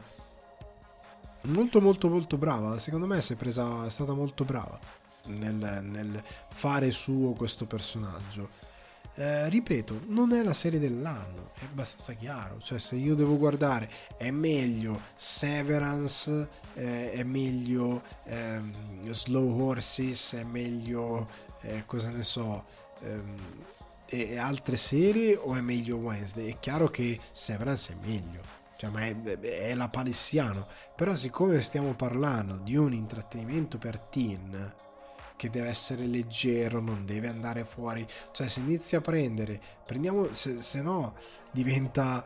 Eh, cioè, quelle situazioni imbarazzanti in cui i, i, genitori prendono in mano i progetti dei figli e iniziano a farli super adulti. Cioè, se stai facendo una cosa per ragazzi, certo devi farla con gusto, devi farla come si deve eh, magari devi evitare di mitizzare troppo il protagonista, anche se secondo me andando avanti si intenerisce molto perché vengono fuori altri lati. Però cioè, è pur sempre una cosa per teen, non deve andare oltre certi limiti, se no diventa un dramma per adulti e non parla più al pubblico al quale dovrebbe parlare. E il fatto che abbia avuto questo grande successo su Netflix, secondo me, è indicativo di tanto pubblico che si è interessato a una storia nella quale eh, ci ha rivisto le cose che vorrebbe sentirsi raccontare. Io ci ho visto questa cosa qui, poi potrei sbagliarmi, però spero che la seconda stagione sia magari un po' più evoluta, sia un po' più di impegno, che sia un po' più interessante per certi versi, che si osi un po' di più su certe cose. Io l'ho trovata una buona serie giallo slash thriller con gli elementi della famiglia Adams. Quindi Wednesday per me è una buona serie Netflix. Tutto qua. Chiudiamo con il cinema per parlare di Guillermo del Toro's Pinocchio, perché oggi sono andato, oggi fresco fresco, perché è uscito di domenica, sarà al cinema per una manciata di giorni perché venerdì 9, quanti ne, che giorno è venerdì? Venerdì 9 arriva su Netflix, ok? Regia di Guillermo del Toro e Mark Gustafson, sceneggiatura di Guillermo del Toro e Patrick McHale, cast Ewan McGregor, David eh, Bradley, Gregory Mann, John Turturro, Kate Blanchett, Tim Blake Nelson, Christoph Waltz, Tilda Swinton, Ron Perlman. Trama, ragazzi, è Pinocchio, cioè semplicemente Pinocchio. Credo di non dover spiegare eh, la, la, favola di Collodi. Eh, farò una piccola analisi per eh, sottolineare alcune piccole differenze che ci sono rispetto al libro, però ecco, trama la conosciamo tutti. In questo caso la differenza principale è che Geppetto non si costruisce un pupazzo, burattino tutto suo perché non può avere un figlio, ma perché lui ha perso un figlio e lo ha perso in modalità XYZ che danno a questa scelta una potenza drammatica rispetto ai temi sui quali l'interpretazione di Del Toro si concentra molto molto forti e secondo me molto ben riusciti ok? Ora veniamo all'analisi. Parto dalle cose più eh, tra virgolette superficiali. Artisticamente l'ho trovato straordinario. Ho visto al cinema è stato bellissimo.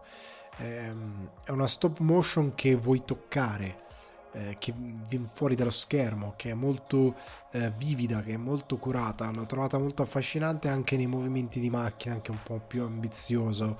Eh, non è mai trascurabile, ehm, è sempre molto curata in tutto quello che fa. Eh, I movimenti di macchina aiutano anche le situazioni drammatiche, le situazioni un po' più spettacolari, un po' più enfatiche. E il design mi ha colpito, il design di come hanno riprodotto l'Italia, eh, tante volte tipo in molti, molte opere che riproducono l'Italia, tipo quello di Zemeckis, ci sono dei tratti che proprio non riconosci, ci sono delle cose che proprio capisci che non ti appartengono, è una visione di un regista che ha ricreato l'Italia in studio o in Messico e dici non c'entra niente con casa mia, soprattutto qua si è avuto il buon gusto di non prendere un una manciata di comparsate che palesemente sono di estrazione ispanica fagli dire le parole italiane sbagliatissime. Qua hanno preso proprio degli italiani, io ho sentito in lingua originale, che dicono delle frasi in italiano in italiano, cioè io sono italiano dico ah ok, quello è italiano, ha parlato giusto. Eh, questa cosa l'ho apprezzata molto, è un trucco appunto che va a, a, espandere quel concetto di eh, studio che hanno fatto su proprio le città, eh, tutto a livello di visivo ti ricorda qualcosa che effettivamente ci appartiene. Hanno studiato allo stesso tempo il setting del fascismo perché è ambientato nell'Italia fascista e come sfottere determinate cose, come fa sempre Del Toro quando prende un setting storico, per quanto non sia incredibilmente predominante nella narrativa, ma serva per dare questa interpretazione di Pinocchio, L'ho trovato molto ben inserito, molto funzionale, molto intelligente. Non è il fulcro, però aiuta con un gran cuore, perché il tema del film è padre e figli, l'amore di un padre verso il figlio, e l'altro tema è anche vita e morte. Eh, è un film che vi farà enormemente apprezzare la vita, eh, che vi farà amare tantissimo quello che avete, vi farà legare proprio... Eh, ha quest'idea del, eh, dell'amare qualcuno nel modo in cui Carlo Collodi ti vuole eh, descrivere il rapporto di un padre con un figlio. Nel suo, nella sua favola c'è il rapporto di un padre che non ha potuto avere figli. Nel mondo moderno questa cosa è molto risolvibile e ehm, io credo che sia stato anche uno dei motivi per cui si è voluto portare ad aggiornare Pinocchio perché la morte è irrisolvibile eh, l'idea di perdere un figlio è una cosa devastante, eh, non c'è alcun rimedio a quella cosa, e l'unico rimedio è l'amore stesso. E quindi questa cosa viene portata avanti in Pinocchio in una maniera che io ho trovato molto elegante, molto intelligente e molto rispettosa dell'opera di Carlo Collodi. Qua anche nel rimaneggiare la sua storia, anche magari nel togliere alcuni personaggi e sostituirli con altri, o nel fare una crasi di alcuni personaggi per creare altre situazioni, io ho trovato un'intelligenza, un amore e una comprensione di cosa vuole raccontare Pinocchio che altri adattamenti, anche lo stesso italiani, tante volte non hanno avuto. Cioè io guardo il Pinocchio di Garrone, molto bello, però non mi ha commosso quanto mi ha commosso quello di Del Toro che non vuol dire un cacchio, eh, però tecnicamente eh, questa cosa in che cosa si configura? Si configura in un autore che ha avuto molto più a cuore quello che voleva dire la favola e non ha semplicemente fatto una riproduzione per quanto di ottimo gusto della favola. Qua del Toro si è capito che nel scrivere la sceneggiatura, nel girarlo, nel pensare anche il design, ci ha messo molto cuore, cioè il fatto che come tu puoi svilire moltissimo la creazione di Pinocchio, come fa l'opera Disney basandoti sulla perdita di un figlio. Perché Geppetto non ci mette non voglio fare spoiler ma si vede però da, dai trailer il design di Pinocchio che è molto rozzo gli manca un orecchio sono sti chiodi attaccati dietro. Però Geppetto non lo realizza proprio con amore. È portato avanti dalla, desper- dalla des- disperazione dalla perdita.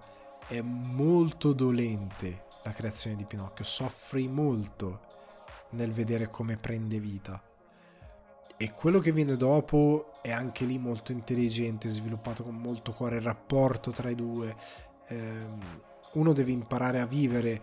Eh, Pinocchio qua è, è, è, discolo, appunto è monello. È monello perché è una cosa che improvvisamente ha la vita e ha improvvisamente un dono di sfruttarla in modo evoluto, però non ha concezione eh, di cosa sia appunto l'amore, di cosa sia la perdita, di cosa sia ehm, andare a scuola, studiare, imparare di essere un bambino vero. E essere un bambino vero passa attraverso appunto il concetto di vita e morte. È molto interessante quello che fa eh, del toro insieme a scusate voglio dire anche il nome dell'altro sceneggiatore Patrick McHale eh, in, questo, eh, in questo film. C'è veramente un'attenzione nel legare anche eh, personaggi come Lucignolo eccetera eccetera e inserire eh, l'idea del fascismo, l'idea della guerra, eh, all'amore del padre, di un padre verso un figlio che eh, ho trovato molto accorato. Eh. Ti fa molto male come film, ma ti vuole anche bene, cioè ti vuole, ti vuole far capire quanto di bello hai ehm, nella tua vita che tu abbia un figlio o meno non importa, è un racconto che secondo me è universale, non ti può non prendere. Eh, che tu abbia figli, Del Toro non ha figli, però è chiaro che ha una sensibilità tale come artista, come regista, come sceneggiatore, che è riuscito a, a, a comprendere pienamente quello che voleva dire e, no, e dove non ha potuto comprenderlo pienamente ha declinato il suo racconto attraverso quello che lui poteva capire e empatizzare come uomo, come persona, come essere umano. E secondo me ha fatto un lavoro grandioso perché il cuore della storia di Collodi rimane identico ha un'interpretazione diversa, eh, per certi versi è più rispettoso, il pesce cane è un pesce cane. Eh, le idee di Collodi da favola classica, ovvero da una favola dove nel romanzo, ricordo, nel libro, nella storia della favola di Collodi, Pinocchio viene impiccato, se non ricordo male, a un certo punto. Qua ci sono diversi elementi di quel tipo di eh, perdita di candore assoluto che invece gli ha dato, cioè la Disney gli ha dato un candore assoluto, Collodi invece gli dava una crudezza sotto certi punti di vista e qua ci sono, cioè Pinocchio subisce delle cose seppur trattate poi con un certo riguardo però da favola porca miseria però in sala con me c'erano dei bambini eh, c'era una mamma che con un paio di bambini e il film gli è piaciuto molto da quello che ho potuto capire dalle loro reazioni eh, è comunque eh, un film che in certe parti è molto triste però ha molta luce, è molto ben bilanciato. Io quello che odio dei drammi molte volte è il fatto di non riuscire a bilanciare la luce, eh, la risata, le cose leggere con le cose drammatiche. In questo film c'è questo bel bilanciamento, è, è come la melodia di eh, compositore de, Splat, adesso scusate se non mi ricordo la pronuncia, è più che altro il nome corretto, il compositore che Guillermo del Toro usa molto spesso, che ha fatto la forma dell'acqua e altre... Eh, e altre soundtrack che anche qui torna e, e, lui è molto morbido nel vagare dalla gioia al dolore, dalla perdita, alla felicità. E a me è piaciuto tantissimo eh, mi ritengo fortunato nell'averlo potuto vedere al cinema sono stato molto contento di averlo visto al cinema. Quando arriverà su Netflix fiondatevi a guardarlo eh, non siate stupidamente schierati da ah no deve essere uno a uno col romanzo. Ah no quello di Comencini è un'opera meravigliosa. Bellissimo, è, ha un candore in certe scelte, ha una grazia, un'intelligenza, ehm, un cuore proprio nel come tratta eh, molti argomenti che sono centrali di Pinocchio e una fantasia, un estro, appunto, il design del pescicane, il design della, della fata turchina, eh, di tutti questi personaggi che è eh, davvero sontuoso e anche il modo in cui prende in giro il fascismo è molto delicato, molto intelligente. E, e Del Toro ecco non è uno di quei registi anche in cartone animato che siccome è, una, è un cartone animato allora non posso mostrare certe cose, cioè loro fanno il saluto romano, fanno il saluto romano.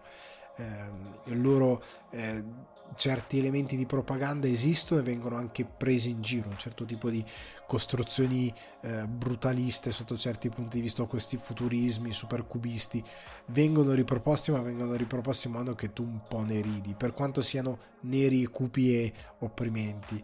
Però ecco, qua si parla di guerra, di perdita, eh, viene messo in luce il fatto dei bambini soldato, un po' come veniva messo in Jojo Rabbit, però questo aspetto anche qua viene trattato in modo molto intelligente, in modo molto più drammatico rispetto a Jojo Rabbit che era pura commedia. Non voglio dirvi altro, voglio solo dirvi che è un film grandioso, che l'ho amato tantissimo, che non vedo l'ora di rivederlo.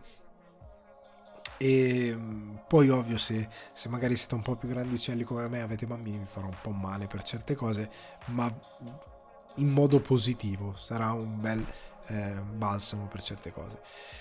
Ragazzi, con questa recensione io vi saluto. Eh, questa puntata si conclude. Vi ricordo che se volete supportare sul divano di Ale le mire di espansione per un giardino zen migliore, potete farlo su Patreon, patreon.com slash sul divano di Ale. Altrimenti tenete a mente che sul divano di Ale è un confortevole piacere da condividere con gli amici e gli appassionati di cinema e televisione e che potete trovare su Spotify, iTunes, Apple Podcast, Amazon Music e Acast, mentre la mia voce mi abbandona. Vi ricordo che c'è il canale YouTube con i contenuti esclusivi, ci sarà il divano d'oro, ci saranno altre cose, il canale si chiama Alessandro Di Guardi molto banalmente, iscrivetevi, campanella via discorrendo, via discorrendo, votate il podcast, condividetelo, grazie per i wrap, vi voglio un sacco bene, alla prossima puntata, ciao, del vostro host Alessandro Di Guardi, ciao ciao.